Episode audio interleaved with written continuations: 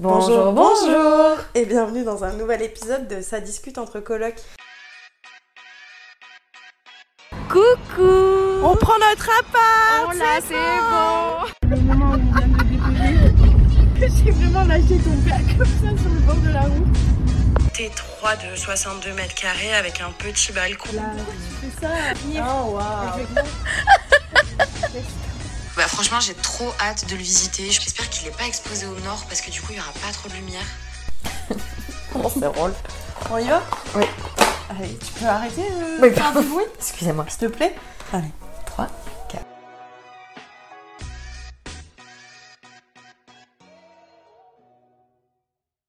Qu'est-ce qu'on a à dire? Bah attends, je retrouve plus mes notes. Putain ah, c'est bon.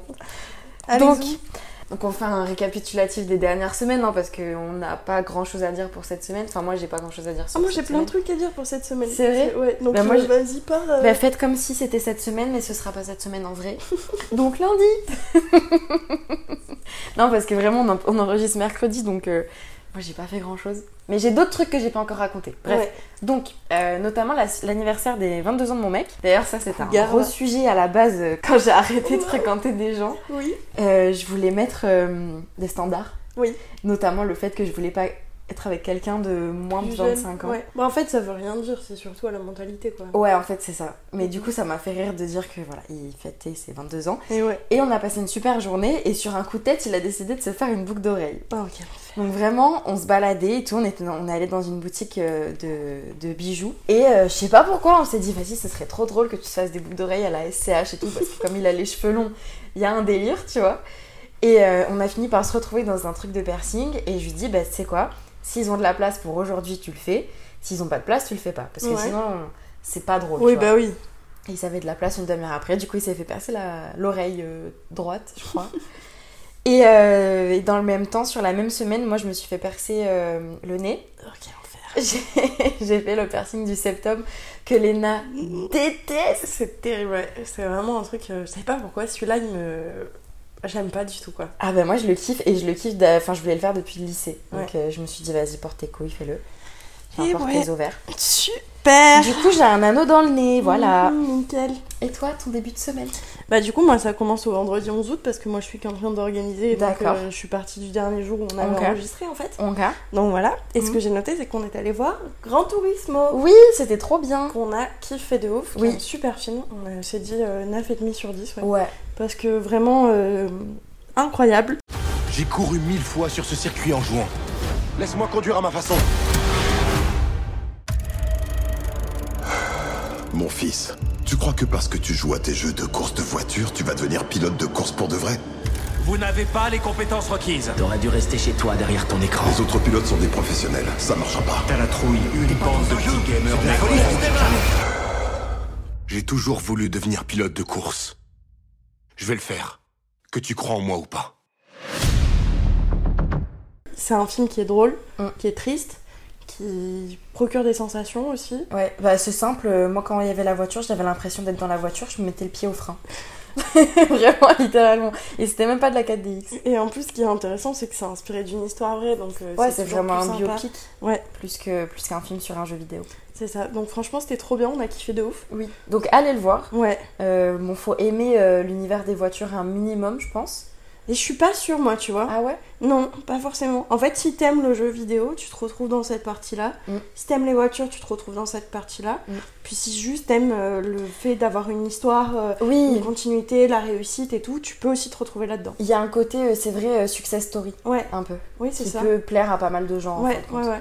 Donc, je suis pas sûre oui. que tu sois obligé d'aimer les voitures. Non, t'as raison. Mais allez le voir, en tout cas, ne serait-ce que par curiosité, parce que franchement, il est vraiment bien réalisé. Ouais, c'est un et, super et film. nous, on a kiffé de ouf. Bah ouais, ouais, et puis il y a vraiment tout ce côté euh, jeu vidéo, enfin il y a vraiment des plans où tu te retrouves Ouais. comme si t'étais dans le jeu et tout, c'est super intéressant. De toute façon, c'est produit par Sony, donc il y a vraiment Et cette par patte. PlayStation euh, aussi, je crois. euh, ouais, ouais, bah c'est ça, c'est les mêmes, C'est les mêmes? Il me semble. D'accord. PlayStation, c'est Sony. Je te crois sur parole. Et c'est ceux qui ont fait euh, la série The Last of Us aussi. D'accord. Ce qui rappelle aussi ce côté Oui, un parce peu que jeu vidéo, vidéo, et tout. euh, Mhm. donc, euh, et ils en ont fait un autre, mais je sais plus lequel. Ils ont fait un autre film aussi, comme ça. Ah, Je précise, je suis désolée, il y a des travaux dans la résidence, donc peut-être que vous allez les entendre, Ah oui. et on peut pas faire autrement. Bah non. Désolé. Mais oui, super film. Ouais, ouais, ouais, vraiment très bien réalisé et tout. Franchement, c'est super cool. Et, tu vois pas le temps passer. Quoi. Ouais, non, il dure quoi euh, Deux heures et demie, trois heures, un truc comme Deux ça heures et demie, je crois, ouais. Et franchement, bah pareil, euh, je me suis pas ennuyée. Là où d'habitude, c'est vrai que sur certains films, comme on le disait dans d'autres épisodes, on trouvait un peu le temps long ou Mm, euh, mm, il mm. y avait toujours des moments un peu creux. Là, Là, euh, pas du tout. Pas du tout. Franchement, c'était génial. Ouais.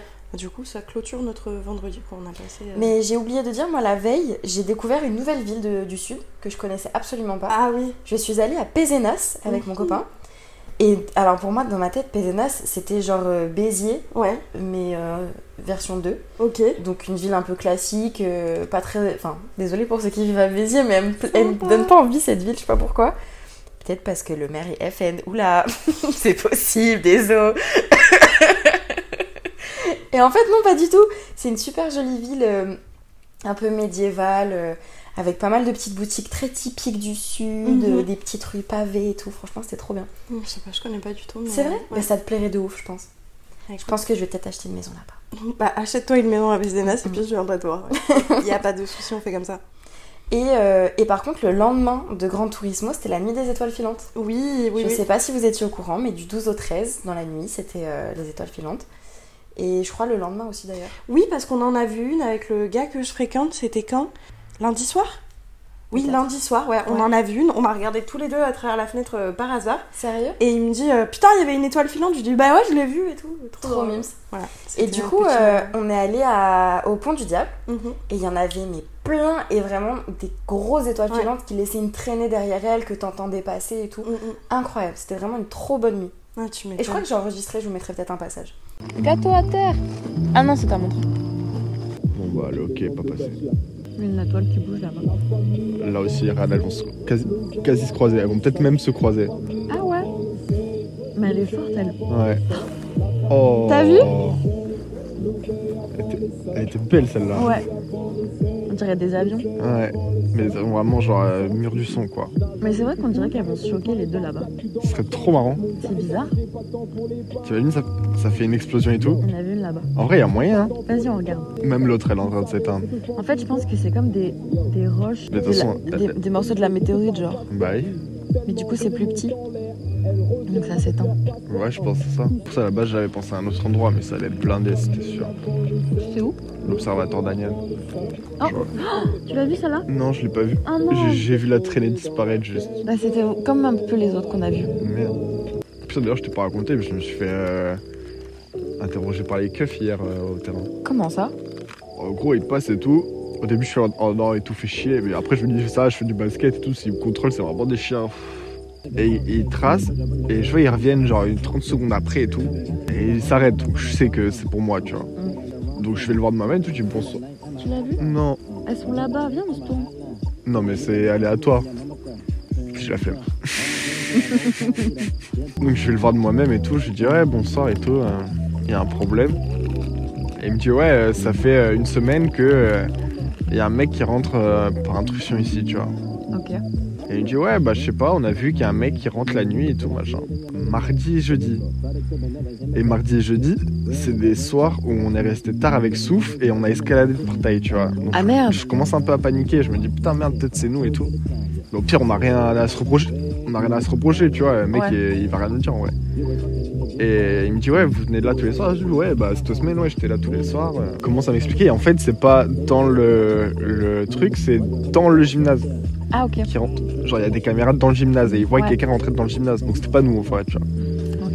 Et il me dit, il me dit, Oh, vous avez rien vu et tout. Je dis bah non, généralement on part, euh, on part à 22h30, 23, mais on croisait personne quoi. Juste hier il y avait un mec qui faisait du basket, mais il avait l'air euh, gentil quoi. Alors si je crois que je vais aller au commissariat pour dire il y a un mec qui rentre au gymnase hier à 23h30. Et moi, j'ai été en soirée. J'ai pas vu les étoiles filantes. J'étais un peu enfermée dans une boîte. Mais non, en vrai, c'était sympa. Je suis sortie toujours avec Yorick. Forcément, mes meilleures soirées, c'était avec Yorick en ce moment. C'était trop cool. On est allé au Fizz euh, d'abord, puis on est allé au Boom Boom. Et c'était drôle parce qu'on on était avec une équipe, il y en avait deux, trois qui étaient complètement fracassés. Super. Et euh, du coup, fallait les gérer et tout. Moi, ça me fait rire, juste ces moments-là. Ouais, ouais. euh, Non, non, franchement, c'était une bonne soirée. d'alcool est dangereux pour la santé à consommer avec modération. Mais voilà, ouais, c'était ma soirée du, du, du samedi. Pas d'étoiles filantes, mais, euh, Des verres avec des glaçons, quoi. Des vers filants, Ouais. finalement. Ouais, bien filant, ouais. Et puis un autre film qu'on est allé voir, moi j'y suis allée le lendemain, toi tu étais allée un peu avant, c'est la masterclass, que dis-je, le film qui devrait être primé à Cannes, Oui, au moins, je pense. Ouais, Les ouais. Dégains 2. Ouais, les Dégains 2. Mais Les quel enfer Dix ans après, toujours sur le même banc. Aucune évolution. Eh, vous êtes vraiment des dégains. Vous avez tout raté. Le brevet, vous l'avez pas eu. Le permis de conduire, vous l'avez pas eu. Même le Covid, vous l'avez pas eu. Euh, Vraiment, je m'attendais Ouais. à rien en allant le voir. Ouais. Et j'ai quand même été déçue. C'est terrible. C'était horrible. Vraiment, en fait, pour vous donner un contexte, c'est un peu le Palma Show, moi Ouais. je trouve. Ouais, c'est un peu même. Ouais, c'est ça, il y a pas mal de parodies et tout. Donc c'est drôle, 15 minutes. Mm. Une heure et demie de film, c'est long. Non, C'est juste très très très, très, long. C'est pas très bien joué, c'est pas l'humour très fin. L'histoire, elle est nulle. L'histoire est pas dingue, il y a trop de guests. Ouais. Mais après, ça reste une parodie, ça reste une série YouTube à la base de ce Oui, que oui, non, mais c'est ça. Mais. Moi, juste- j'ai juste kiffé la partie avec Maëva Guénam. C'est tout. Ouais, la partie. euh, Et encore, je trouvais ça gênant, tu vois. Oh non, moi j'aurais pas dit jusque Ah ouais, si, moi je trouvais ça gênant, quoi. Mais en fait, tout le film m'a gêné. J'étais cringe tout le film. moi aussi, j'ai pas, j'ai pas aimé. Ah non, c'était pas ouf, hein. Non, heureusement que j'avais des popcorn. et, euh, et toi, t'es allée à la plage? Ouais, le dimanche, je suis allée à la plage avec euh, Yorick, euh, Nico et Julien. Et il y avait Julie aussi, une copine à eux. Et franchement, c'était trop cool. Alors, pff, non, ça me Ah. revient. C'était pas si cool. On est... En fait, si, on a passé un super moment et tout, mais on est parti de Montpellier. Il faisait grand soleil, il faisait Ah super chaud. On s'est dit, on va kiffer. On est arrivé à la plage. Il y avait un espace de brouillard partout. C'était horrible. Il faisait gris. L'eau, elle était froide. Il faisait froid même dehors. Après, on a quand même profité. J'ai fait du paddle qui était noté sur ma to-do list de l'été.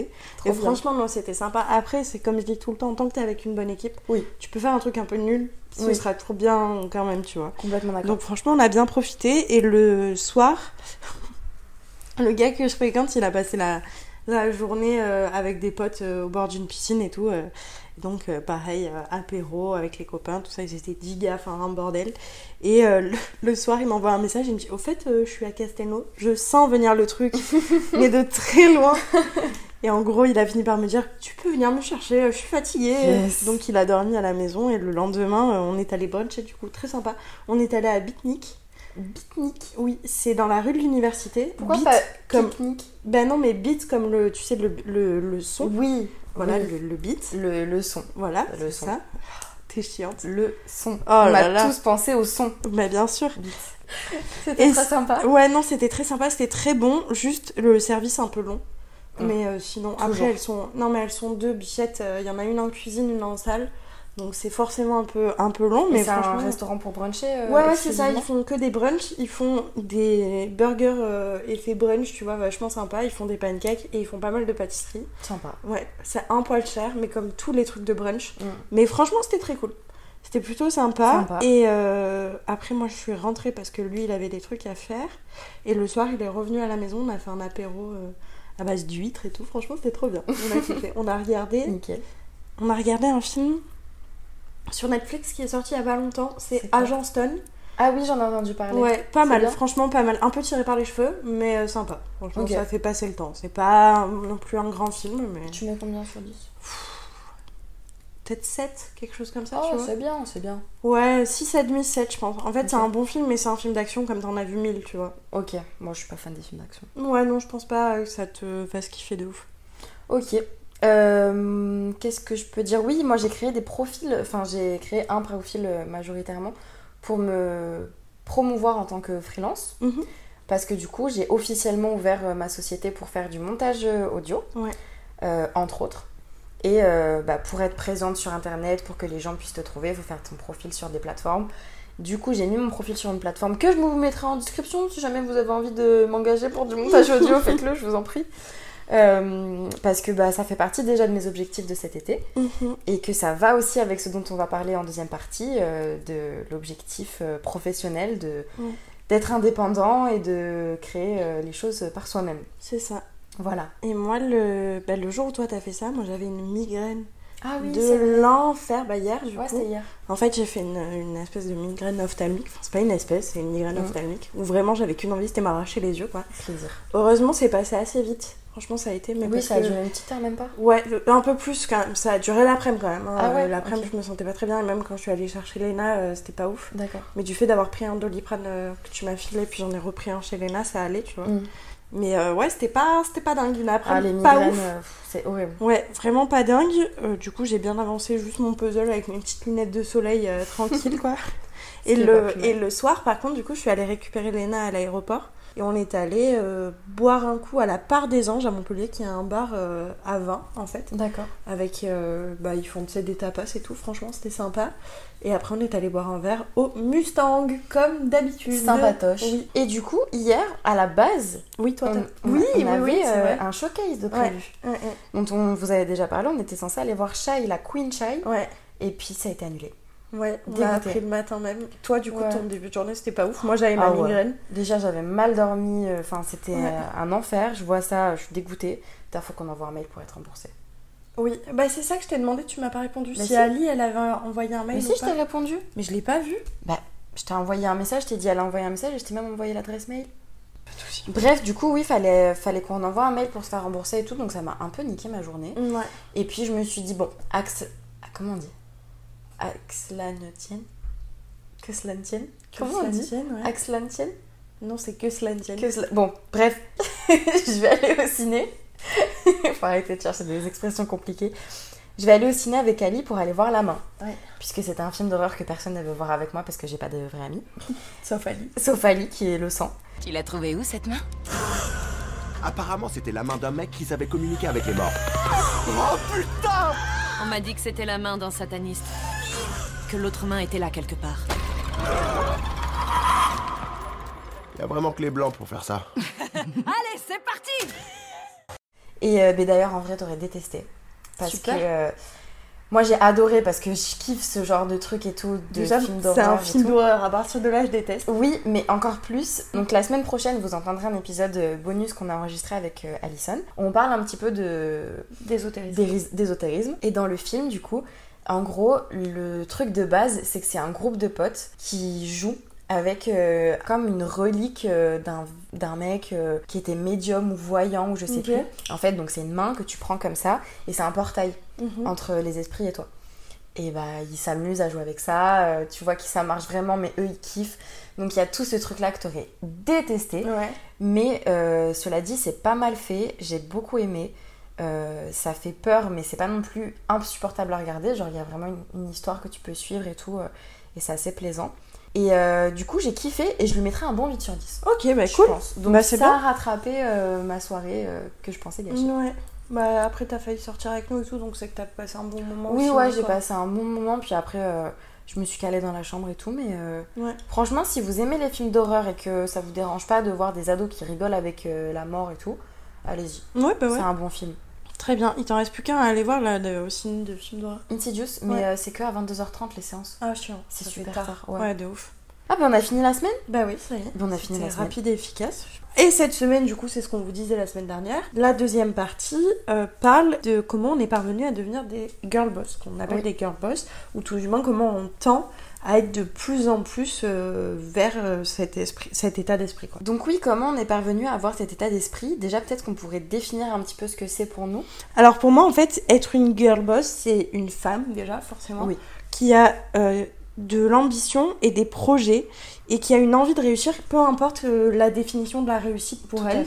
Et c'est quelque chose qui implique pas forcément du, du pro, en fait. Mhm. Une femme, euh, par exemple, c'est ce que je te disais tout à l'heure, une, une mère euh, célibataire, elle peut être une girl, une girl boss parce que elle réussit à gérer plusieurs aspects de sa vie et à manager en fait tout ça. Ouais. Et pour moi, c'est ça une girl boss, c'est une femme qui sait se prendre en main et qui arrive à se prendre en main.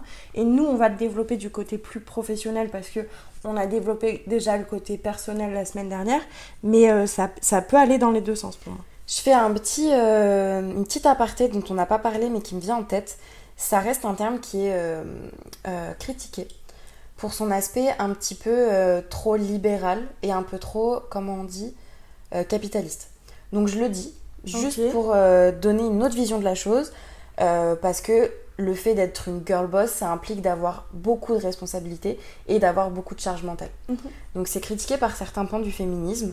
Nous, personnellement, je pense que la manière dont on en parle, c'est pas pour, comment dire, culpabiliser les personnes qui ne le sont pas. Au Non. contraire, on a vraiment juste pour objectif de montrer qu'on peut avoir un état d'esprit, euh, euh, entre guillemets, conquérant. euh, ouais, de- de- une de- envie de réussir. Voilà, ambitieux, etc. ouais. Mais il n'y a pas de rapport à la productivité excessive, Non. en tout cas. Non. Mais c'est vrai que c'est un terme qui peut être un petit peu, voilà, un petit peu critiqué. Et deuxième disclaimer, surtout, encore une fois, on va donner notre vision de la chose, nos expériences, tout ça. Donc venez pas attraper notre veste, Mm. comme quoi vous êtes euh, pas d'accord, tout ça. On peut en discuter, mais chacun a sa vision. Quoi. Exactement. Mais je trouvais ça important de le préciser Bien en sûr, tout à fait. Euh, maintenant qu'on a notre définition, Toi, tu voulais rajouter quand même que c'est très lié à l'indépendance aussi. Ah oui, bah oui, bah pour moi c'est l'un ne va pas sans l'autre en fait. Mm, mm, mm. Pour pouvoir être euh, dans cet état dans cet état d'esprit euh, très euh, euh, bah, ambitieux, etc. Faut d'abord être indépendant, indépendant des, des autres, indépendant Mm, mm, mm. financièrement, indépendant euh, émotionnellement, etc. Faut pouvoir se dire je vis pour moi. Ouais, c'est ça. D'une certaine manière. Donc Ouais, oui, pour moi l'indépendance euh, c'est un point central de cet état d'esprit et c'est pour ça qu'on va en parler euh, tout au long de cette deuxième partie. Mm, mm, mm. C'est euh, un truc qu'on peut pas négliger, Ouais, je suis d'accord avec toi. ouais. je pense. Mm, mm. Donc maintenant qu'on a défi- défini le concept Ouais. d'être une girl boss, d'avoir cet état d'esprit, euh, faut déjà qu'on parle de la base, de- du développement dans notre famille, de notre éducation. Ouais, est-ce que c'est quelque chose qui nous a été inculqué Mm, mm, ou est-ce que c'est quelque chose qu'on a créé par la suite? Ouais, tout à fait. De ton côté, ça s'est passé comment? Ah bah de mon côté, très clairement, c'est un truc qu'on m'a inculqué. Ok. Moi, ma mère, il y a vraiment cette question de la réussite, en fait. Ouais. Et c'est pas forcément quelque chose qui m'a aidé tout au long de ma vie parce que ça m'a aussi porté préjudice sur plein de points. Mhm. Mais ouais, euh, il y a ce truc de euh, il faut que tu réussisses ma fille, il faut que tu sois bonne à l'école déjà, ça, ça a toujours été. Ouais, ça c'est la base. hein. C'était un truc ultra important. Et euh, ce qui est intéressant d'ailleurs, c'est que ça hum, m'a développé quelque chose de. Une, une espèce de compétition. Je suis toujours en compétition avec l'autre. Oui, c'est Parce vrai. que ma mère, à chaque fois, même quand je ramenais des bonnes notes, c'était et les autres, ils ont eu combien? Ouais, je vois. Il fallait toujours que tu fasses mieux que l'autre. Il fallait que tu réussisses tes études. Ma mère, c'est un truc qu'elle a toujours voulu, c'est qu'on on, on fasse des études, quelles que soient les études. Finalement, même tu pouvais faire, euh, si tu voulais devenir euh, pâtissière, mais faire un, un bac pro de pâtisserie, c'est pas un souci. Ouais, mais tu Mais peux pas partir réussi- juste avec un ouais, bac euh, ouais, c'est ça. ou sans bac. Ouais, donc je pense que ma mère, elle nous a toujours inculqué euh, cette question de la réussite et de faire des études pour pouvoir ensuite euh, avoir une certaine ambition et réussir ton ambition, quoi. Ok, je vois. Hum, De mon côté, je t'avoue que je sais pas trop. Ouais. J'ai l'impression que ça a été. Enfin, moi, dans mon enfance, j'ai vraiment le, le sentiment d'avoir été très, euh, très très princesse, très. euh, Mm, mm, mm. Fais ta vie, ma fille. euh. J'étais vraiment euh, un peu choyée, mais aussi dans un. Par exemple, le nombre de fois où mon père m'a dit Tu veux pas aller à l'école? Va pas à l'école. Ouais. Tu vois Il n'y avait pas ce truc de faut travailler pour réussir. Ah ouais. Ça, c'est venu bien après. Euh, quand vraiment quand j'étais petite et quand j'étais pas j'étais en primaire début collège j'étais assez voilà assez moyenne mais bonne à l'école et c'était ok quoi Mm, mm, mm. il y avait pas il y avait un peu de euh, est-ce que tu as eu des notes aujourd'hui à l'école euh, comment ça s'est passé l'école et tout mais Ouais. enfin il y avait pas de pression plus que ça. Maintenant, c'est vrai que si on parle de modèle ou d'exemple de réussite dans ma famille, ma mère, elle a repris ses études à 25 ans, sachant qu'elle m'a eu à 20 ans, donc euh, j'étais déjà bien là dans sa vie, quoi. Donc elle a repris ses études d'infirmière quand j'étais à l'école primaire, mais c'est vrai qu'avec de avec un recul, tu te rends compte que c'est pas facile. Moi, je me Oui, verrais pas sûr. reprendre mes études maintenant en les ayant arrêtées pendant des années, en ayant un enfant de 5 ans. Ouais, non, c'est clair. Donc je pense que ça m'a quand même forgé un truc de les études, ça te permet d'accéder à quelque chose, Ouais. mais euh, c'était très subtil et très euh, sous-jacent. Moi, je suis pas sûre d'avoir eu un vrai modèle de réussite. J'ai eu ma mère qui, comme je le disais dans le dernier épisode, est une femme qui s'est construite toute seule Mhm. et tout, et c'est super, euh, super intéressant. Et je pense que ça m'a aidé dans ma construction. Mais c'était plutôt euh, ce truc de euh, ma fille réussit à l'école, comme ça tu vas pouvoir réussir dans ta vie. après. Ouais, je vois. J'ai pas eu, il y a pas, y a, ouais, y a pas une figure dans ma famille où je me suis dit je vais être comme elle, Ok. tu vois. Non, moi non plus. J'ai pas eu ce truc de je veux être comme elle, mais je, mais je pense que ouais, le fait de voir ma mère faire des études, ça m'a poussé à peut-être en faire après. Ouais, je vois, ouais. Je pense que c'est plutôt Mm, ça. mm, mm. Euh, Est-ce que t'avais un métier de rêve quand t'étais petite? Une ambition que tu voulais atteindre? Ah, je crois pas. Tu crois pas? Non, en, en tout cas, je m'en souviens pas. Je crois que, un peu comme toi, j'ai voulu devenir euh, styliste à une époque. Ouais. J'ai aussi voulu devenir architecte, je crois. Ouais. Mais je me souviens pas avoir été en mode euh, je veux devenir ça, tu vois. Ok. Alors que oui, moi comme tu le dis, j'avais vraiment cet euh, objectif depuis que j'étais, je pense depuis bien mes 5-6 ans, Ouais. Euh, d'être styliste. Ouais. Mais ça, c'est venu vraiment de... J'avais ma grand-mère qui, qui m'avait appris à coudre. Mm, Je m'amusais à coudre des vêtements pour mes poupées quand j'étais petite. euh, parce qu'on n'avait pas vraiment de budget pour que j'en achète et parce que j'aimais bien ce truc de création. Et du coup, mes parents m'ont un peu donné cette idée de bah, deviens styliste, comme ça tu pourras faire tes trucs. Je m'amusais à dessiner des collections de vêtements. Enfin, je dessinais énormément et je cousais beaucoup. Du coup, bah, Mm, ça allait dans le truc. Et jusqu'au jour où j'ai un peu concrétisé ça avec le stage de troisième. Et ça m'a un peu fait déchanter sur le fait que, bah, non, ce sera pas, euh, ce sera pas un rêve comme je l'imagine. Ouais, bah oui. Mais mon métier de rêve, c'était ça. Et puis après, j'ai voulu être euh, architecte. euh, non, archéologue. Archéologue, ouais. Archéologue, euh, vétérinaire. Enfin bref. Tous les métiers qu'on peut imaginer. Ouais, moi je crois pas que j'avais un truc comme ça. Et ouais, moi j'avais vraiment ce rêve de. Je serais, je serais styliste. Tu vois. Et j'avais créé, je me souviens, j'avais un nom de boutique. Et j'avais créé New Look. Je savais pas que ça existait. Ah, c'est drôle. Et quand j'ai vu que ça existait, j'étais en mode non, putain, ils m'ont pris mon idée. Mais du coup, ce sera New Style. Oh là là, quel enfer. Ouais, bref. Et puis à l'adolescence, euh, c'est à ce moment-là qu'on se forge un petit peu plus une image de ce qu'on va être plus tard. Carrément. Et c'est là que rentre en compte euh, la confiance en soi, déjà, Ouais. avant toute chose. Mm, mm, Est-ce que quand t'étais ado, t'avais confiance en tes capacités et t'avais peut-être cette image de potentiellement un jour être euh, une girl boss? Euh, je crois pas. Je crois que j'avais vraiment pas confiance en mes capacités. Ok. Euh, déjà, il y a eu le, ce que je racontais dans l'épisode euh, sur les saisons. Oui. C'est ce que je disais. Mon- ma première saison, elle s'est faite en famille dans le camping où je travaillais et où euh, ben, j'avais beaucoup de mes cousins qui me disaient que j'étais pas légitime à être là Super. et que j'étais en fait une petite princesse et que j'avais juste un travail parce que c'est maman qui tenait l'entreprise. Et je pense que ça m'a beaucoup forgé dans cette envie de prouver Ouais. que je pouvais y arriver en dehors de ma mère, tu vois. Ouais, je vois. Et, euh, et ce qui faisait qu'à l'époque, bah, j'avais pas du tout confiance en mes capacités et que je pensais que oui, euh, en fait, j'étais là juste grâce à ma mère, ce qui n'était pas forcément le cas parce que connaissant ma mère, c'est pas comme ça que ça fonctionne, quoi. Mais euh, ouais, j'avais pas du tout confiance en mes, en mes capacités à l'époque, je crois. Ok. Moi, de mon côté, je t'avoue que je m'en souviens pas trop. Je crois que c'était pas une question que je me posais. Ouais, J'étais vraiment en mode, euh, bah, je fais. Enfin, je suis assez bonne à l'école, mais je suis pas excellente. Mm, mm. Euh, ça, c'est ok, quoi. J'avais confiance dans. un- En fait, je me posais pas la question. Chill. moi, en, en rapport à l'école, j'avais ce problème de la compétition. Ouais. Donc je savais que j'étais pas mauvaise, parce Mm. que j'ai toujours eu des, des très bonnes notes à l'école et j'ai toujours été dans les meilleurs de la classe, tu vois. Je savais que j'étais pas mauvaise, mais il y avait mieux que moi. Oui. Et ça, ma mère, elle nous l'a toujours plus ou moins dit. Après, elle était, elle était fière de moi, tu vois, elle était fière que j'y arrive, mais il y avait toujours mieux. Hmm, Ouais, je vois. euh, je Oui, ça aide pas ça à se construire en mode euh, je suis légitime. euh, Ouais, c'est je ça. peux y arriver. Ouais, ouais, exactement, ouais. Ouais, je Donc je pense que, ouais, j'avais pas du tout confiance en ma légitimité à réussir à cette époque-là. quoi. Ah, je vois. Mm, mm. Moi, je me posais absolument pas la question. C'était vraiment pas un sujet dans le sens où j'avais tellement d'autres préoccupations dans ma tête, Ouais. d'ordre plus personnel pour le coup, comme l'épisode de la semaine dernière, Mm, mm, mm. que pour moi, vraiment, tout ça, c'était juste, bah, je suis au collège, je passe de troisième à seconde, Ouais. après je vais passer mon bac, et puis après, Dieu seul sait ce qui se passera. Ouais. C'était pas une question. Il y avait encore une fois ce truc de d'avoir des bonnes notes et tout, mais c'était pas euh, un objet de discorde dans ma famille. Ouais. On n'en parlait pas trop. Enfin, j'en ai pas le souvenir, en tout cas, ça m'a pas marqué. Ouais, je vois, ouais. Par contre, ce dont on parlait beaucoup et ce que moi j'ai ressenti énormément à l'adolescence, c'est ce besoin d'indépendance. Mm.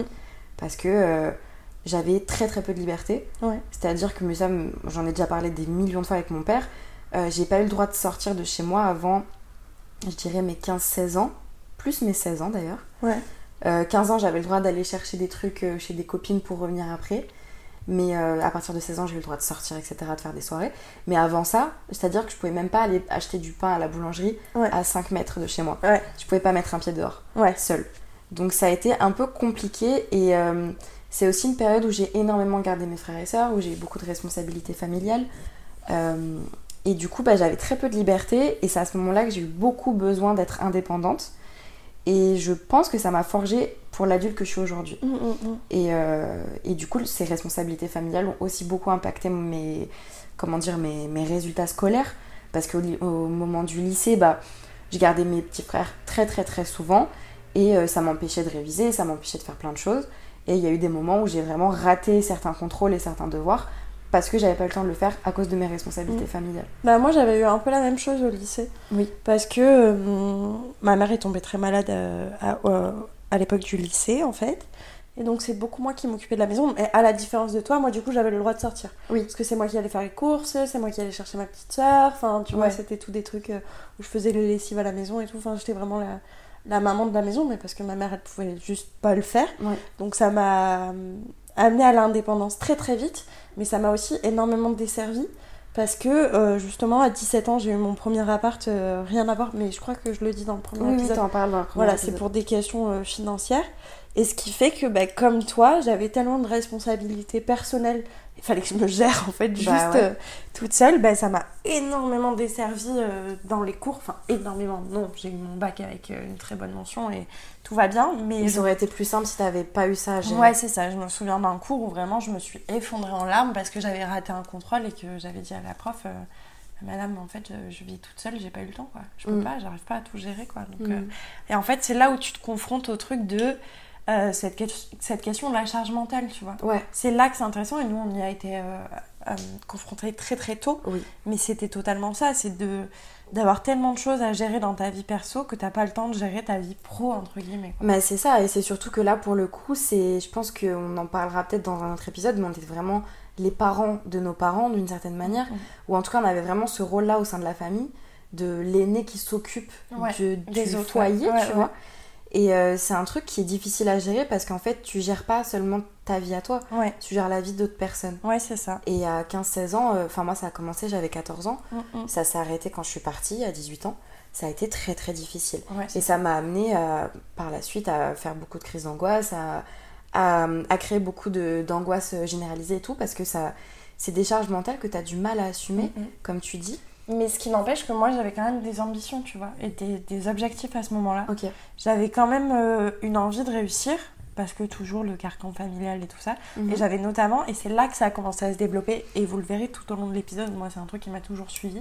J'ai euh, toujours adoré l'histoire, et c'est à partir du- Ouais, fin collège, début lycée, je pense, où je me suis dit, je vais devenir prof d'histoire, tu vois. Ok. Et c'était vraiment mon objectif et je faisais tout pour réussir. euh, Et enfin, c'était la matière où je réussissais le mieux et tout. Mhm. Et, et je me disais, bien que j'ai tous ces problèmes à côté, il faut que je réussisse là pour pouvoir être, euh, avoir euh, le métier de mes rêves après, tu vois. Ok. Euh, moi, de mon côté, je crois que les responsabilités que j'avais m'ont pas forcément donné plus d'ambition. Ouais. Euh, juste, j'avais énormément envie de partir de chez moi, mais ça, c'est plus un côté personnel. Mhm. Après, j'avais quand même des objectifs. Par exemple, j'avais un peu lâché ce truc d'être styliste, mais j'avais gardé ce côté très créatif Ouais. de dessin et tout. Et euh, je me souviens que j'étais allée voir la conseillère d'orientation de mon lycée, avec laquelle je travaille aujourd'hui, vu que je travaille dans mon lycée, donc ça c'est. Sympa. Et que je, lui- je lui avais dit voilà, moi j'aimerais être graphiste, comment on fait Et euh, là où je mets un petit bémol, et c'est un problème qu'il y a dans l'éducation nationale, c'est qu'on on ne m'a jamais dit que j'aurais pu faire un lycée pro. Ouais. Euh, parce qu'en fait, c'est vraiment une filière qui peut te mener à vraiment faire des choses très très intéressantes et être vraiment expert en fait dans ton domaine Mhm. pour euh, faire du graphisme et travailler avec les plus grands dans des grosses écoles et tout. Ouais. Et euh, bah, on m'en on on avait jamais parlé. On m'a simplement dit qu'il fallait faire une mise à niveau, une mana, ça s'appelle, pour récupérer tous les skills que t'as pas eu pour ceux qui, par rapport à ceux qui ont été dans ce lycée pro. Et qu'après, tu pouvais être soit graphiste à ton compte dans l'illustration, tout ça, soit infographiste. Et en gros, elle m'a présenté le truc, euh, il y en a un qui gagne des sous et un qui gagne pas d'argent. Sympa. C'était ça le truc. Donc j'étais là en mode, bah en fait, euh, moi ce que je veux faire c'est être euh, dans l'artistique. Ouais. Et apparemment c'est la filière qui gagne pas de sous. Ouais. Donc super. Et ça s'est arrêté là. Et donc c'était ça, mon objectif, je crois que c'était vraiment d'être graphiste et, et c'est ça qui m'a fait choisir mes études sup après, etc. Mhm. Et du coup, première année d'études sup, je Ouais. pars en première année d'art plastique.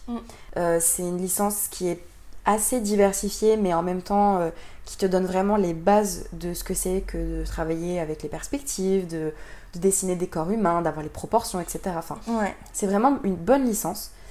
Euh, sauf que mon cadre familial fait que je n'arrive pas à gérer, Ouais. que c'est trop complexe pour moi. Et euh, je pars de chez moi à 18 ans. Et du coup, j'arrête la licence euh, d'art plastique à ce moment-là. Mhm. Et tu vas faire quoi après? Bah, du coup, je vais enchaîner. Parce que mon plan B, c'était de faire LEA. Ouais. Parce qu'on faisait pas mal de langues pendant le lycée. Et je me suis dit, bon, bah, faisons LEA, euh, anglais-espagnol, c'est pas mal. euh, Mhm.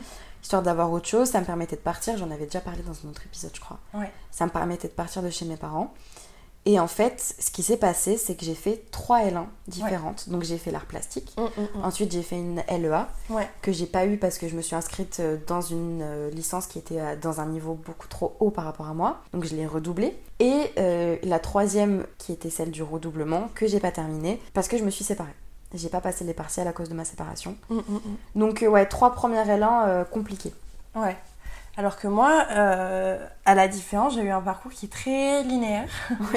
en fait, euh, ce qui s'est passé, c'est euh, fin lycée, je décide de faire Canipocagne parce que c'est un peu le symbole de réussite et que euh, je me dis, bah, je vais tester, je vais sur Parcoursup, qui n'était pas Parcoursup à l'époque, je crois. je sais Non, c'était post-bac. post-bac et je vais sur post-bac. Je tente de m'inscrire en Canipocagne et si je suis prise, bah, j'irai parce que c'est le- le- la licence d'excellence. J'ai été persuadée de ne pas être prise parce que ma... Tu te voyais pas Voilà, capable. Voilà, ma foi mes capacités était très basse. Et, euh, et je me dis, bah écoute, je le tente et on verra bien. Au final, je suis prise en Canipocagne. Donc je m'inscris, tout ça. euh, J'achète euh, tous les bouquins qu'il me faut, machin. et je commence. Et en fait, on fait la, la journée de présentation en fait de, de, de l'année.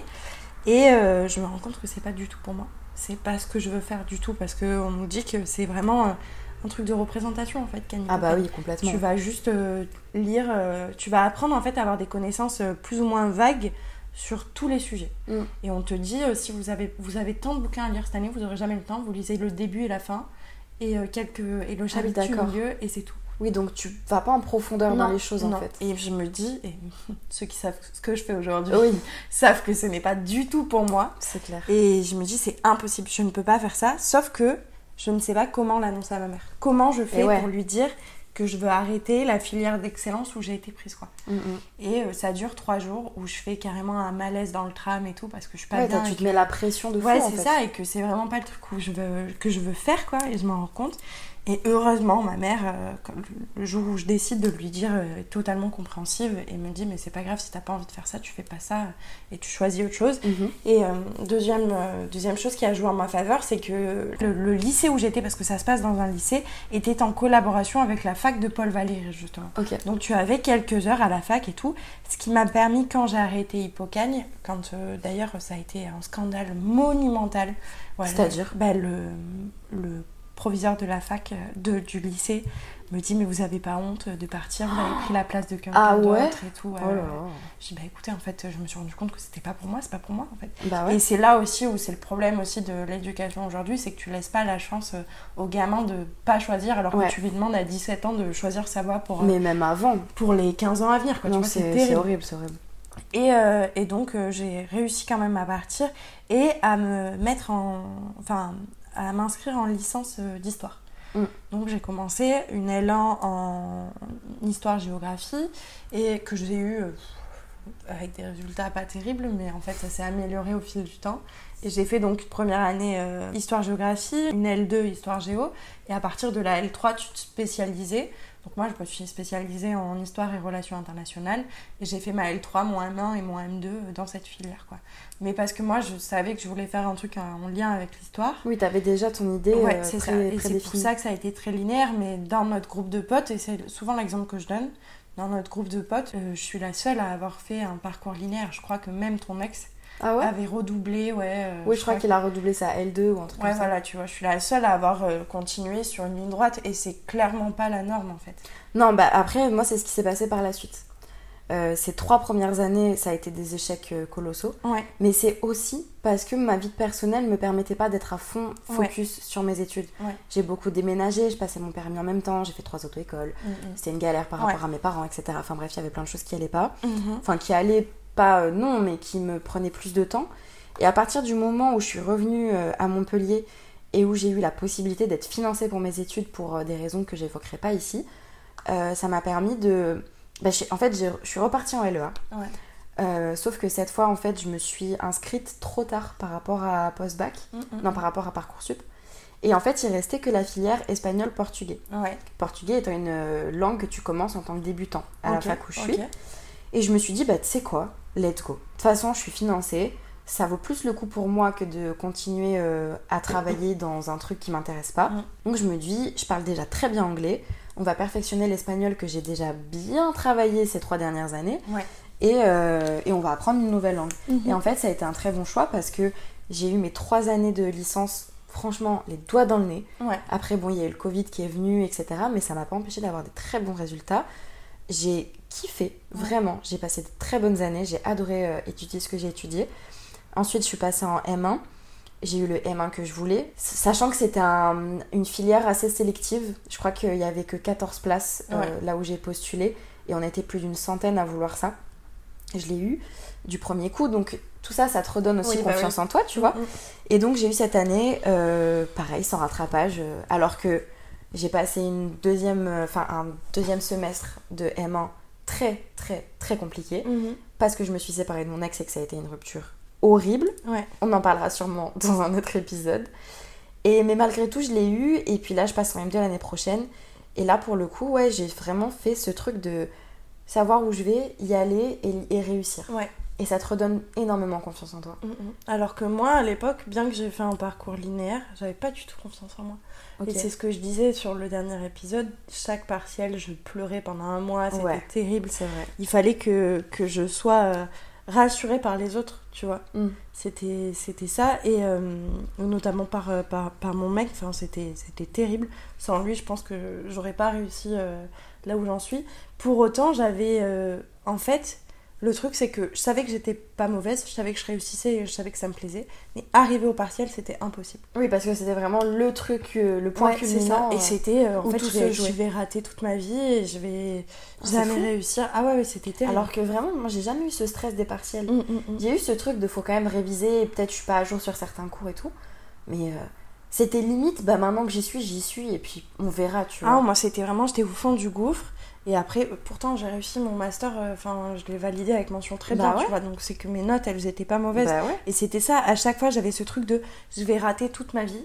Et puis, j'avais les résultats, et en fait, c'était très Ça- bien. bah et oui. tout le monde s'y attendait, tu vois. Mm, mm. Et moi, j'étais là en mode, mais je sais pas comment je fais, quoi. Ouais, t'étais vraiment cette meuf que tout le monde, entre guillemets, tout le monde Déteste. déteste. Oui. En mode, oh non, mais j'ai pas réussi, Ouais. alors qu'en fait t'as un 18. Ouais, c'est ça. Mais sauf que tu t'en. Enfin, t'étais sincère dans ce Oui, truc-là. oui, tu c'est ça, c'est vraiment, ça. Ouais, ouais, ouais.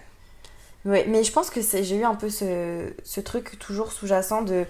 Même pendant mes 3 L1 où j'ai raté, j'y arrive pas, mais je sais qu'au fond j'ai la capacité d'y Mm, mm, arriver. mm. C'est juste que j'ai pris la mauvaise filière, tu Ouais. vois. Et là, en l'occurrence, les premières L1 que j'ai fait, c'était vraiment un niveau qui était beaucoup trop élevé par rapport à ce que je savais faire, surtout en espagnol. Mais euh, au final, ça m'a plus forgé qu'autre chose. Ouais. Parce que ces deux premières années en LEA avec un espagnol trop compliqué par rapport à ce que j'avais comme niveau, Mm, ça m'a fait comme une espèce de prépa, tu vois. Ouais. Et en fait, euh, je suis arrivée euh, dans ce nouveau parcours espagnol-portugais avec un niveau d'espagnol, mais excellent par rapport à la moyenne. Ouais. Et du coup, bah, c'était tellement simple. Oui, bah oui, Même ça. les partiels et tout, ça allait de ouf, quoi. mm, mm, mm. Donc il y a eu des, des choses un peu plus complexes, mais globalement ça a été. Et pour revenir sur euh, la question de l'indépendance, c'est une période où du coup, comme on le disait la semaine dernière, on était Ouais. en couple toutes les deux. En quoi ça a influencé toi ton rapport euh, à tout ça? Bah, c'est ce que je disais, c'est qu'en fait, euh, la tube, je disais que c'était une relation terrible avec mon ex dans le dernier épisode, ce qui est toujours vrai. hein. Mais il y a un truc euh, qui était très bien, c'est que c'est quelqu'un qui était là pour moi dans mon envie de réussir, tu vois. Ouais. Et qui du coup me rassurait énormément pendant mes partiels. Et je pense très sincèrement que s'il avait pas été là, j'aurais pas réussi comme ça, tu vois. Parce que vraiment, il me poussait. Parce que forcément, t'es tétanisé, t'as peur, tu sais que tu vas rater, donc tu révises pas, donc tu. Enfin, c'est Oui, c'est un, cercle vicieux. qui est Mm. horrible. Et lui, il me poussait à réviser, il me poussait à travailler. Et moi aussi, je l'ai beaucoup aidé parce que c'est quelqu'un qui a raté énormément de L1. Oui, Et c'est qui- vrai, je me ouais, souviens. et qui, à partir du moment où on s'est mis ensemble, a réussi toutes ses études. Et en fait, on se tirait l'un et l'autre vers le Ça haut. c'est positif. Et là-dessus, ouais, là-dessus, sur, les, sur le, le travail, en tout cas, c'était ça, c'était bien, quoi. Ok. Euh, moi, je crois que cette période-là, euh, bah déjà j'avais déménagé, j'avais mes études qui étaient à distance Ouais. parce que j'avais pris les cours euh, du, du CED, donc c'est un service que tu payes pour recevoir tes cours chez toi. Et comme j'étais dans mon année de redoublement, donc j'avais que une certaine, enfin certaines matières à repasser, à savoir l'espagnol, Mhm. mais je travaillais beaucoup toute seule en fait. Et pour le coup, mon mec, il était pas tellement là pour moi Ouais. parce qu'en fait, il était pas là tout court. Ouais. Il travaillait toute la journée, on se parlait pas trop et tout. Mhm. Euh, et au final, la rupture avec ce copain m'a totalement découragée et Ouais. j'ai même pas passé mes partiels de cette année-là. Je suis juste rentrée chez moi plus tôt et j'ai dit stop, tant Mm, pis, j'arrête. euh, J'en ai marre de passer des L1 pour les rater, etc. Ça m'a bah saoulée. Euh, donc moi, pour le coup, la vie en couple, ça m'a pas aidé. Ouais. Et même d'un point de vue plus personnel, d'indépendance, de confiance en ses capacités et tout, le fait de vivre à deux, c'était un- une béquille en fait sur laquelle je me je Oui, bah oui, c'est ça, ouais. Donc euh, j'avais pas forcément l'impression d'être indépendante, Mm, mm, tout mm. court. Tu Ouais. vois. Surtout qu'en plus à ce moment-là, je gagnais pas mon argent, je dépendais énormément financièrement de lui. Mm, Ouais, c'était complexe. Et ça t'a donné envie d'ailleurs après de. Enfin, tes objectifs, c'était vraiment des objectifs concrets à ce Ah, moment-là oui. de juste trouver un travail et de- d'être indépendante de nouveau. quoi. Ah, complètement. À partir du moment où je suis revenue chez mes parents et que j'avais plus le choix, je me suis dit, tu sais quoi, les études, on verra plus tard. Et Ouais. peut-être on verra même plus du tout. Ouais. Et ouais, ouais, mes objectifs à ce moment-là, donc euh, je devais avoir 20 ans par là, c'était de trouver un taf solide, donc un CDI, peu importe dans quoi. Au final, je suis allée à BK. euh, ça a été, euh, comme je l'ai déjà dit, un moment où j'ai récupéré plein de choses et où j'ai recréé tout un cercle social et tout, mais c'était pas l'objectif du travail, c'était vraiment juste financier. Donc un CDI pour pouvoir après trouver un appart et juste créer ma vie en fait. Et le fait de revivre en couple par la suite, ça a été compliqué. Mm, J'ai mm, vraiment eu mis du temps, tu vois. Ouais. Il me fallait euh, récupérer ça pour euh, aussi me retrouver moi, tu vois. Ouais, ouais, je et vois. retrouver confiance en mes capacités, en mes objectifs et tout. euh, ça, ça passait vraiment par là. Mm, mm. Ben moi, tu vois, à l'inverse, j'avais pas trop ce truc de concret. Parce que, en fait, ben, j'avais ma bourse, j'avais ma mère qui m'aidait et tout, donc financièrement ça allait. Puis je me reposais aussi beaucoup sur mon mec. Mhm. Et, et ce qui faisait que j'ai pu développer aussi des mes projets futurs, tu vois. Le- une ambition plus importante et qui était notamment, j'avais un peu abandonné cette idée de devenir euh, prof d'histoire parce qu'en fait tu deviens prof d'histoire géo et moi la géo c'est Ouais. un truc ça me m'horripile, c'est terrible, je déteste ça. Mais euh, j'ai retrouvé un peu cette ambition que j'ai l'impression que j'ai toujours eue mais que j'ai perdue à des périodes de vivre à New York. Et notamment parce que lui était québécois, donc euh, il vivait en Amérique, enfin ses parents vivaient en Amérique du Nord et du coup bah ça ça pouvait nous rapprocher en fait. Ça, Oui. ça me permettait de toucher un peu plus du doigt mon ambition. Ouais, je vois très bien. Et donc j'ai retrouvé ce goût de me dire, en fait c'est là-bas que je veux vivre, c'est à New York que je veux vivre, mais sans avoir d'objectif de travail précis, tu vois. Et j'ai toujours dit à ma mère, même si je suis serveuse à New York, je, je dénigre pas du tout le travail de serveur, loin de là, mais Oui, c'est bon, un après exemple. avoir fait une thèse, c'est pas forcément si, ce vers quoi si tu je suis serveuse euh, dans un dining euh, à la con, tu vois, ça me dérangera pas. Tant que je vis là-bas, c'est ok. Ouais. C'est à ce moment-là que cette ambition elle s'est forgée. Ouais, ouais, ouais, c'est ça. Ok. Et que je me suis dit, il faut que je réussisse pour pouvoir arriver à ça, tu vois. Ok. Quoi qu'il. Ouais, alors que moi c'était euh, juste euh, Ouais, du travail, concret, ouais, truc. Enfin ouais, il y avait pas de. Mm, mm, C'est mm. venu plus tard. Ouais. Et du coup, la période actuelle qu'on traverse, donc entre 22 25 ans, on va dire globalement euh, mi-vingtaine, euh, là on a une confiance en nous qui a bien évolué. Ouais. Et ça fait le lien en fait avec l'épisode de la semaine dernière, Mm, mm, étant mm. donné qu'on a réglé tous les problèmes qu'on avait eu avant, Ouais. donc euh, de vivre en couple, de se reposer sur d'autres personnes, de pas avoir confiance en soi, d'avoir des échecs, etc. etc. Euh, toutes nos expériences de vie finalement, elles nous ont permis actuellement d'avoir quand même bien confiance Ouais. en nous et en nos capacités. Bah en fait, euh, moi déjà, il y a une chose qui a été très importante, c'est ma psy, Mélo, merci, qui m'a beaucoup aidé à comprendre que bah, j'étais quelqu'un de qui avait énormément de capacités Mm. et que je devais avoir confiance en moi parce qu'en fait, j'ai vécu, en tout cas dans mon, mon parcours de vie euh, universitaire et professionnel, j'ai vécu aucun échec.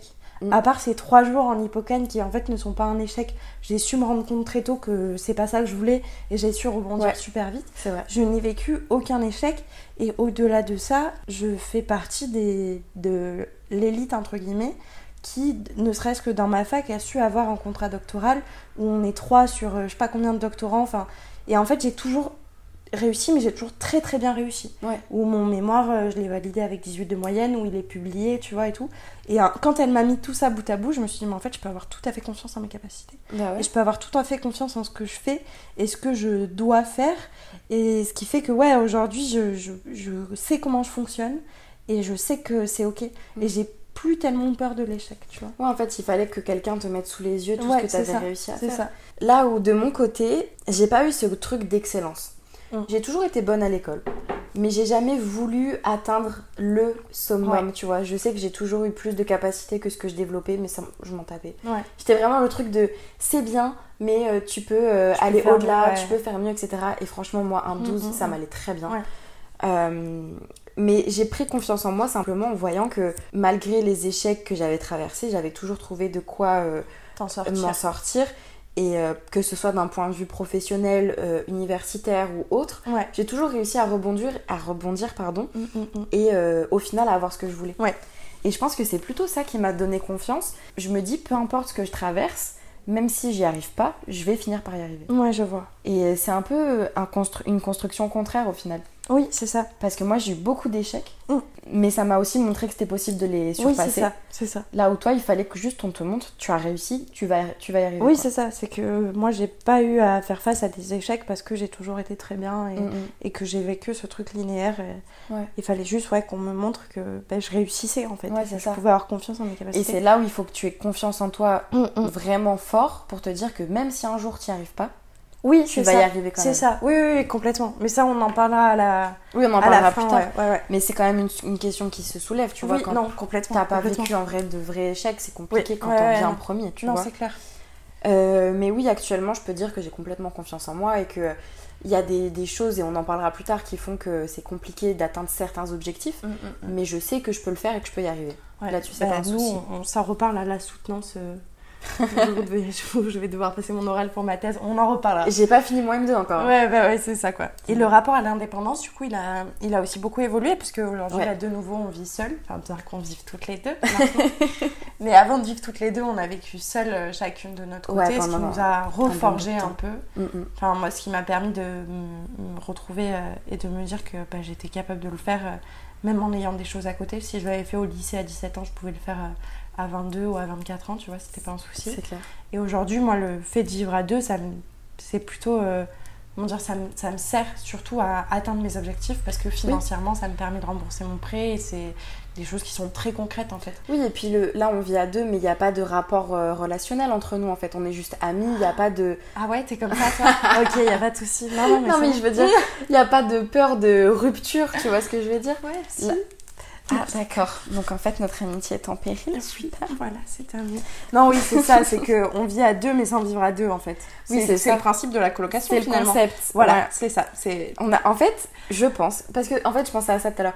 Je me disais, je pense que j'aurais pas pu faire de coloc après avoir vécu avec mon mec, parce que oui, j'aurais eu besoin besoin. aurait eu trop différent, aurait été trop différent. Non, c'est même pas ça. C'est que j'aurais eu trop besoin d'avoir un moment de seul. Ah ok ouais. Tu ouais, vois? Et le fait d'avoir fait euh, vivre en couple, vivre seul et maintenant vivre en coloc, Ouais. en fait, j'ai l'impression qu'on a vraiment les bons aspects Mm, mm, de vivre avec une autre personne, Ouais. tout en ayant les bons aspects de vivre seul. Oui c'est ça. Et au final, on a trouvé le bon équilibre. Ouais non, je suis d'accord. Et ça nous permet, comme tu dis, d'atteindre aussi nos objectifs. Ouais, c'est ça. Ça n'a pas de rapport avec euh, le fait qu'on n'ait pas peur de vivre seul Non. ou tu vois des choses comme ça. Non, c'est juste que c'est vraiment une aide euh, concrète à la réalisation de nos, de nos objectifs. une aide financière, mais aussi le fait que on soit toutes les deux encore plus ou moins en études. T'es plus en études, mais t'as encore un rapport avec l'université et tout. Euh, on peut se pousser vers le haut, tu oui, vois. c'est ça. J'ai encore pas eu ma rentrée de septembre, mais je sais d'avance que quand je vais te dire meuf, je suis en partiel, s'il te plaît, gère l'appart, Ah oui, bah tu oui. pourras m'aider sur Oui, ça, bah tu vois. bien sûr. Et il y a un truc de on se comprend aussi. Bah, tout et à fait. ça tout aide fait. énormément. Mm, mm. Nos objectifs maintenant, c'est quoi toi? Oh ben moi mon objectif le plus concret, le plus logique, c'est juste de réussir ma thèse quoi. Oui. De, de terminer et de- d'être financée pendant encore euh, un an après mes, mes trois ans de thèse et de pouvoir la terminer correctement quoi. Mhm. C'est ça mon objectif euh, le plus concret, le plus logique quoi. Bah c'est le prochain qui arrive, ouais. Ouais, c'est ça. Et de faire publier ma thèse après. euh. Ouais. Euh, de mon côté, déjà, bah, passer mon M2. Mm, mm, mm. Ouais, bien sûr. Je l'attends comme le Messi, je n'en peux plus, j'en ai marre Ouais. des études parce que comme vous l'avez compris, ça fait très longtemps que je suis en études et j'ai toujours pas fini mon master. j'en ai marre. Trouver un stage aussi Ouais. parce que pour le coup, euh, c'est euh, c'est le stage que je vais faire en deuxième année de master qui va définir ce que je vais faire après. Parce qu'en général, c'est comme ça que ça se passe, tu trouves un stage et ils t'embauchent. Et aussi, euh, je développe euh, un autre, une autre partie de ma carrière pro qui est de faire du montage audio mm. Ouais, notamment avec les podcasts que j'ai fait, donc celui-ci et Bouteille à la mer, qui sont des projets qui me font kiffer, Mhm. qui sont vraiment profondément des choses créatives que j'aime développer et que Ouais. j'ai fait pour, par, le, par plaisir, mais aussi qui ont quand même un aspect professionnalisant parce que tu passes 5 heures de montage sur un épisode, euh, il y a du sound design, donc toutes les, toutes les musiques que je vais rajouter, tous le, les petites interludes avec les moments de notre semaine que je rajoute, tout ça c'est un truc qui est professionnel et que tout le monde ne sait pas faire. J'essaye de développer euh, ce projet sur le côté euh, Mm. avec mes études en même temps. Mais de toute façon, je sais pas me concentrer sur un seul truc. Il faut que je Non, fasse 15 mais 000 non, choses en même temps. Mm, mm. Je... Et puis je travaille aussi à côté, sinon c'est pas drôle. Mais ouais, et du coup, ça implique euh, deux choses assez importantes au quotidien. Si on fait une petite conclusion. un peu Oui, pour- faisons une conclusion. Pour vous expliquer tout ça. Tout à fait. C'est que bah, du coup, au quotidien, ça implique énormément de discipline. C'est ce Oui. qu'on remarque beaucoup, c'est qu'en fait, on est capable de se gérer tout seul. Mm, mm. Autant dans la vie perso, en gérant, comme tu dis, l'appart et tout, autant dans la vie pro, où moi, j'ai par exemple aucun cadre. Je pourrais travailler. Il y a plein de doctorants euh, qui ont un contrat doctoral qui font ça, qui travaillent six mois dans l'année et qui ensuite euh, arrêtent de travailler pendant, pendant six mois, tu vois. Ouais, complètement. Et, euh, et moi, j'ai décidé de me mettre un cadre et de vraiment bosser euh, du euh, lundi au vendredi de 9h à 18h, 17-18h. Donc c'est une vraie discipline et c'est une discipline aussi de vacances où bah, j'ai euh, deux ou trois semaines l'été, deux semaines à Noël et puis c'est tout, tu vois. Mm, mm. Donc euh, ouais, c'est vraiment être en capacité de se mettre un cadre et c'est ça qui est important. Ouais, Mais c'est aussi énormément de pression. Alors, pour revenir sur la discipline, euh, ça me rappelle un truc, c'est que du coup, moi, j'ai passé ma licence avec le Covid. Ouais. Donc, j'ai eu énormément de cours à distance. Mm, Et je sais que ça, ça a été un truc très compliqué pour énormément d'universitaires, enfin d'étudiants. Euh, alors que moi, vraiment, ça a été mes, les Ah, moi, ça meilleures parties. m'allait très bien, quoi. J'ai adoré Ouais. parce que j'ai comme toi ce truc de je sais très bien me gérer toute seule. Mm, mm, mm. Et pareil que toi, je me levais le matin, je faisais mes cours, je suivais tous mes cours à distance, je faisais tous les devoirs qu'on me demandait, même les facultatifs, parce que je me sentais un peu obligée de faire plus que ce qu'on me demandait. Oui, bah oui, c'est ça. Et ça a été, euh, je pense, la chose qui m'a permis le plus d'avancer et d'évoluer et de me perfectionner dans ce que j'apprenais. Ouais. Parce que j'ai eu ma propre discipline et j'avais Ouais, bah plus oui. besoin de gérer les déplacements, les sens, C'est les ça. machins, les trucs. Mm, mm. Et euh, autre chose, moi, la- l'aspect social à l'université, je trouve ça sympa, mais c'est pas ce qui est le plus important pour Oui, moi. complètement. Donc en fait, j'avais même pas besoin de m'en occuper. Mm. Juste, j'étais à fond sur mes études et ça a été, comme tu dis, une vraie discipline que j'ai maintenue et que j'ai toujours aujourd'hui. Ouais. Euh, dès que j'ai du temps de libre, je vais bosser mes cours et euh, c'est un plaisir en fait. Ouais, c'est ça. Et je pense que ça fait vraiment partie de la définition d'une girl boss, Ouais. tu vois. C'est d'avoir une vraie discipline à côté. Mm, mm. C'est d'être en capacité de te dire pour réussir, il faut que je sois comme ça, comme ça, comme ça. Mm. Et que tu le maintiennes ça tout le temps. Et c'est là où c'est critiquable dans le sens où ça peut t'apporter plus de charge mentale. Oui. Mais dans notre, dans notre vision des choses, en fait, c'est un plaisir. Mais c'est ce Moi, qu'on disait personnellement, aussi, il y a plus de pression. Oui. Il y a plus de pression aussi de te dire, ok, si moi je sais que aujourd'hui ça va mieux parce que bah, ma psy, tout ça. Mais je sais qu'à une période, c'était oh, si je travaille euh, le lundi, mais que de 14h à 16h, je- j'ai raté ma journée, tu vois. Et, je vais rater ma thèse et ça va être terrible. Ouais, c'est ce côté-là aussi où, ouais, je suis d'accord avec euh, cette idée de charge mentale et de pression. C'est que en ayant ta discipline, il faut aussi être en capacité de te dire c'est pas grave si je la maintiens pas tous les jours. C'est un cadre qu'il faut avoir, euh, je dirais 90% du temps, mais les 10% restants, si tu te loupes, tu te loupes, c'est pas grave. C'est pas ça qui va te, te faire rater ton ambition. Je suis assez d'accord avec toi. Moi, la pression, je la ressens pas du tout pour mes études parce que je suis tellement confiante et je sais tellement que je vais y arriver que c'est pas une question. Ouais. Je la ressens beaucoup plus sur l'aspect indépendant. Donc travailleur indépendant. Mhm. Euh, parce que là où euh, j'ai pas eu de modèle, c'est-à-dire que mes parents, bah, ils ont monté euh, leur. ils étaient en profession libérale, ils avaient leur cabinet infirmier, etc. Donc ils étaient indépendants. Mais moi, je veux être indépendant dans un côté créatif. Ouais. Et euh, là, je me mets beaucoup de pression et j'ai très peur de pas y arriver Ouais. parce que je sais pas comment on fait en fait. Ouais, bah oui. Et du coup, je fais tout et je me renseigne sur tout et je suis un peu spécialiste dans la théorie. Mm, Mais mm, j'ai mm. du mal à. Je sais pas comment l'expliquer en fait. Je me mets beaucoup de pression pour y arriver Ouais. tout en ne sachant pas comment faire. Oui, bah c'est ce qu'on disait tout à l'heure, c'est un peu ce truc d'être paralysé dans un cercle vicieux de... À un moment donné, il faut juste le- se lancer, mais comment ça marche et... Ouais, c'est un peu ça. Et là, par exemple, j'en suis au point où ben, je l'ai lancé, je sais le faire. J'ai des preuves concrètes avec tous les épisodes que j'ai déjà Bien fait sûr. que je sais le faire, mais il me manque les clients. Oui, bah oui. Donc, et là, je sais pas comment faire. Ah tu bah vois. non, je suis d'accord. Donc, euh, c'est de la pression de- d'un autre point de vue. Mm, tu vois, mm, c'est le fait d'avoir cet état d'esprit ambitieux et indépendant, Ouais. de mon côté en tout cas. euh, c'est pas facile parce Oui, que bah oui. tu es ton propre patron Bien sûr. et t'as personne pour te dire bah, fais comme ça, comme ça, comme ça. Ouais. Ou alors il faudrait que je me renseigne pour avoir des formations, mais je l'ai pas fait. Oui, bah tu Il doit y avoir des trucs, tu vois, mais, Bien sûr, bien sûr. mais là c'est bon, j'ai plus envie de me former, j'ai envie d'avoir des clients, tu vois. Ah bah oui. Ouais, ouais, on revient sur ce qu'on disait au début, de- Ouais, ouais. d'être concret, quoi. Mon, mon ambition principale, ce serait d'acheter une maison. Ouais. Mais alors vraiment une maison, euh, la maison de mes rêves.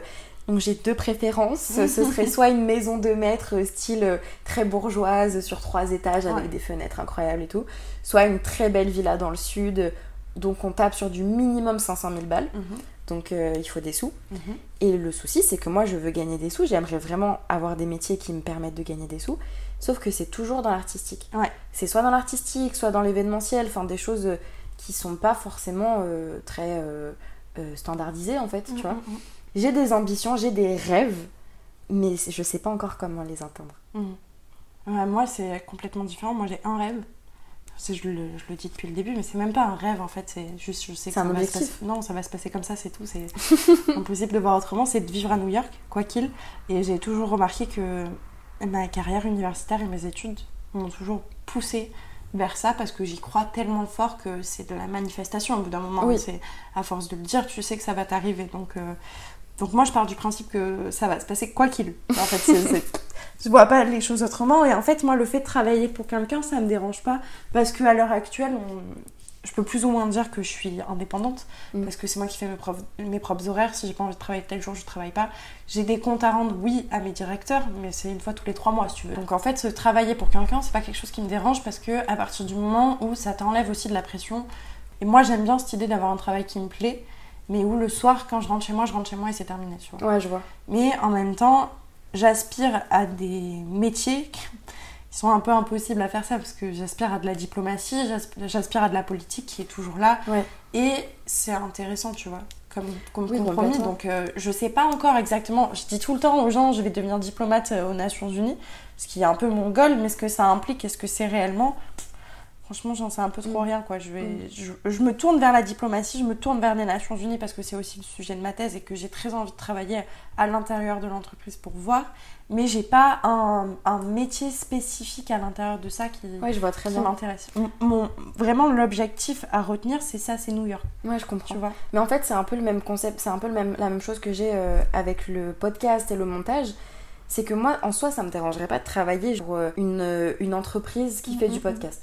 Par exemple, si vous m'écoutez à Cast, Binge Audio, Nouvelles Écoutes, tout ça, si vous voulez m'embaucher, il a pas de souci, je vous envoie mon CV. Euh, et là, pour le coup, je travaillerai pour quelqu'un, mais en freelance. Ouais. Et là, ça me dérangerait pas, tu vois, parce que j'aurais euh, cet aspect créatif qui serait aussi dirigé par quelqu'un, donc il y a une forme de sécurité, etc. Mm, mm, mm. Mais j'ai pas envie, parce qu'en fait, mon master, il, il, me, il me dirige vers des métiers qui me plaisent pas spécialement. Ouais. Euh, du style du commerce international, Ouais. ça me plaît pas. Euh, du, du droit international, encore moins. Mm. Euh, Il y a plein de choses comme ça qui sont possibles avec mon master, mais qui ne me plaisent pas. Ouais. Donc j'ai envie de tirer profit de tout ce que j'ai appris, des langues que je sais parler, euh, de toute cette discipline dont on parlait, pour le récupérer et, en- et le mettre dans mon futur métier qui sera beaucoup plus créatif Ouais. et qui me permettra de m'épanouir pour de vrai dans quelque chose qui me Mm, plaît. mm, mm. Maintenant, il y a aussi la question de financièrement, est-ce que c'est intéressant ou pas? Ouais. Tu vois, en fait, c'est, c'est ça qui est compliqué à notre âge et c'est pour ça que c'est intéressant de faire cet épisode maintenant. C'est qu'à 25 ans, on est encore sur des questions plus que dans du concret, tu Oui, vois. c'est encore de la théorie plus que de la pratique. Et puis il y a plein d'obstacles qui se mettent sur notre route, notamment des obstacles financiers, Oui. euh, des obstacles de je sais pas comment on fait. Ouais, bah oui, c'est ça. surtout pour moi, et la question du plan B aussi. Qu'est-ce que tu fais si demain New York ça marche pas? Bah, ah, moi, ça, c'est une question qui est très compliquée parce que c'est impossible que ça ne marche pas. Ouais, dans ta tête ça ne marche, ça n'existe pas. Non, c'est impossible. Il y a, en fait, il y a des plans B pour me mener à ça. Ouais, tu vois vois. Si la diplomatie, ça marche pas, ben, je ferai autre chose pour me mener à ça, tu vois. Mhm. Mais c'est impossible que je ne sois pas à New York euh, à un moment donné, tu vois. Ouais, je vois. C'est- Pour moi, il n'y a pas de plan B, c'est impossible. Et je pense que ça fait partie aussi. C'est bien d'avoir un plan B. Et toi, tu fais partie des gens qui ont un plan B, je pense. J'ai un plan B, c'est D, E, F. Voilà, c'est ça. Mais je trouve ça aussi intéressant d'avoir qu'un plan A parce que du coup, ça te pousse à réussir. Parce que si tu n'y arrives pas, comment tu fais? Ah oui, Parce qu'il complètement. n'y a rien d'autre derrière. Mais c'est flippant du coup. Oui, bah, enfin, moi, ça, maintenant je suis habituée, mais. Enfin, après, moi, c'est pas forcément ma manière de réfléchir. Je vois très très bien ce que tu veux dire et je trouve ça génial. Mais en fait, moi, si j'ai beaucoup de plans, c'est parce que j'ai beaucoup de choses qui me plaisent aussi. Ouais, c'est ça. Et c'est là où c'est compliqué pour moi, c'est que ça a toujours été comme ça en fait. J'ai fait une LEA qui est une des licences les plus générales qui existent. Mm, mm, C'est mm. littéralement, t'apprends à parler des langues différentes. Oui, c'est ça. Après, j'ai mon master, ça s'appelle négociation de projets internationaux, mais concrètement, je fais tout et n'importe quoi. Et aujourd'hui, j'ai un tableau dans ma chambre avec euh, un peu tous mes rêves et tous mes objectifs.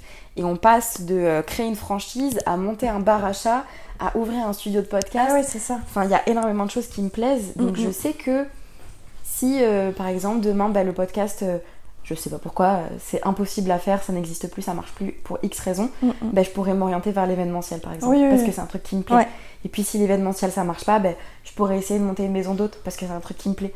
En fait, il y a plein de trucs euh, Ouais, mais c'est ça, mais je pense que ça fait partie en fait de ta manière d'être et de ta manière de penser. C'est soit t'es quelqu'un qui a plein de choses qui l'intéressent et qui Ouais. donc décide de pouvoir être en capacité de, de tout développer, ce qui te permet d'avoir un plan A, un plan B, un plan C, comme tu disais. Mhm. Ou soit t'es quelqu'un qui a un objectif concret et qui va tout faire pour y arriver, tu vois. Ouais, c'est ça. Et c'est un truc qui me manque, tu vois. J'aimerais avoir euh, un peu comme toi cette euh, ambition principale. Ouais. Parce que c'est plus facile en fait. Du Ouais, coup. bah oui. C'est enfin, c'est comme créer un, un plan pour, euh, pour une, pour une disserte, tu vois. Ouais, ouais, ouais. Quand t'as ta problématique qui est claire, bah, tu sais très bien comment la développer derrière. Mhm. Or que là, en fait, c'est comme si j'avais plein d'idées différentes de sujets à traiter Mhm. pour une disserte Ouais. et que je sais pas quoi choisir et que du coup, je fais une problématique générale. Mm, mm, Mais mm. du coup, bah, il y a au moins quatre plans différents, tu vois. Bah ouais. Si je devais le schématiser comme ça, c'est comme oui, ça dans mais, ma tête. mais ça vois. reste intéressant parce qu'en fait, quoi qu'il, tu vas faire un truc qui te plaît, tu vois. Bah, c'est l'objectif. Mm, mm. C'est l'idée. Je pense que l'aspect financier, c'est celui qui me fait le plus peur. Mm. Or, alors que, honnêtement, depuis le début où je suis indépendante, j'ai jamais eu de problème d'argent. Oui, oui, oui. Enfin, là, ce mois-ci, je suis en galère parce que j'ai mal géré mes thunes, tu vois. Mais globalement, j'ai cette chance-là de, franchement, m'en sortir très bien, quoi. Mais ouais, c'est le truc qui me fait le plus peur, je pense. Moi, je sais pas, j'ai foi en fait, je crois. Ouais. Je crois que c'est assez bizarre, mais je crois que j'ai foi en, en mon plan et en ma mon objectif de vie, tu vois. Ouais. Et donc je sais que quoi qu'il, je vais avoir des obstacles, c'est sûr, parce que mine de rien, euh, j'en ai eu d'autres sur d'autres choses, tu vois. Mhm. Mais je sais que je vais y arriver, tu vois, c'est pas grave. Ouais. Et je pense que c'est ça le plus important, c'est d'avoir confiance en soi. Et c'est ça une girl boss, c'est quelqu'un Mm. qui a confiance en soi et qui va tout faire pour réussir ses objectifs aussi, quoi. Mm, mm. Ouais, complètement. Et de mon côté, ça passait tellement par l'indépendance. Parce que l'indépendance matérielle, c'est aussi l'indépendance euh, psychologique. Mhm. Le fait de te libérer un peu de toutes les contraintes que les autres te mettent, ça te permet d'avoir après confiance en toi. Et en fait, ça, ça se rejoint, tu vois. Donc, euh, si je devais donner un conseil à des meufs qui nous écoutent, euh, qui ont envie d'arriver, entre guillemets, au stade auquel on en est aujourd'hui, c'est-à-dire avoir confiance en nos projets, savoir à peu près où on va, et euh, juste savoir que ça va marcher. Trouve ce qui te plaît, évidemment, il faut savoir où tu veux aller. Mm. Et pour savoir où tu veux aller, bah faut réfléchir à ce que tu aimes. Même si c'est large en fait. Bah oui. Juste, t'as une idée de, je sais pas, moi j'aime les poneys, ok, je veux travailler avec les poneys, je sais pas où travailler avec les poneys, mais je veux faire ça, tu vois. Ouais, voilà, c'est ça. je faut- pars du principe que je En vais fait, faire faut ça. se connaître aussi, tu vois. Faut passer par toutes les étapes par lesquelles on est passé, de Mm. Se perdre dans un couple, de se, de se retrouver, d'apprendre à s'aimer, etc. Ce qui va tout à fait en lien avec notre premier épisode, enfin l'épisode de la semaine dernière. Et puis après, faut se donner les moyens et avoir. Et c'est comme ça qu'après tu auras confiance en toi Ouais. et que tu pourras avoir cet état d'esprit de je veux faire ça, je vais y arriver et je vais tout faire surtout pour y arriver. Ouais, c'est ça. Dites-nous, vous, si euh, aujourd'hui euh, vous en êtes là, si vous avez un projet de vie concret, Ouais. si euh, vous avez déjà commencé à le réaliser, si vous Mm. avez des tips aussi. Si vous avez fait des choses qui nous, nous plaisent et si vous avez des conseils à nous donner, ce serait cool aussi. Peut-être qu'il y a un mec des Nations Unies qui nous écoute, on sait pas. hein. Ouh là là, ouh, j'aimerais bien. Non mais voilà, c'est important aussi de s'entourer de personnes qui ont fait ce qu'on veut faire. Mm, mm. Et je pense que moi je vais essayer de le faire un peu plus Ouais. pour me- pour m'aider. En tout cas, on espère que cet épisode vous a plu. Oui, pensez à nous suivre euh, sur Instagram et à nous mettre 5 étoiles partout euh, sur les plateformes de podcast. Oh, bien, hein. C'est bien, hein. Félicitations. Et puis d'ici là, on vous fait des bisous, on vous dit à la semaine prochaine. Oui. Bisous les gars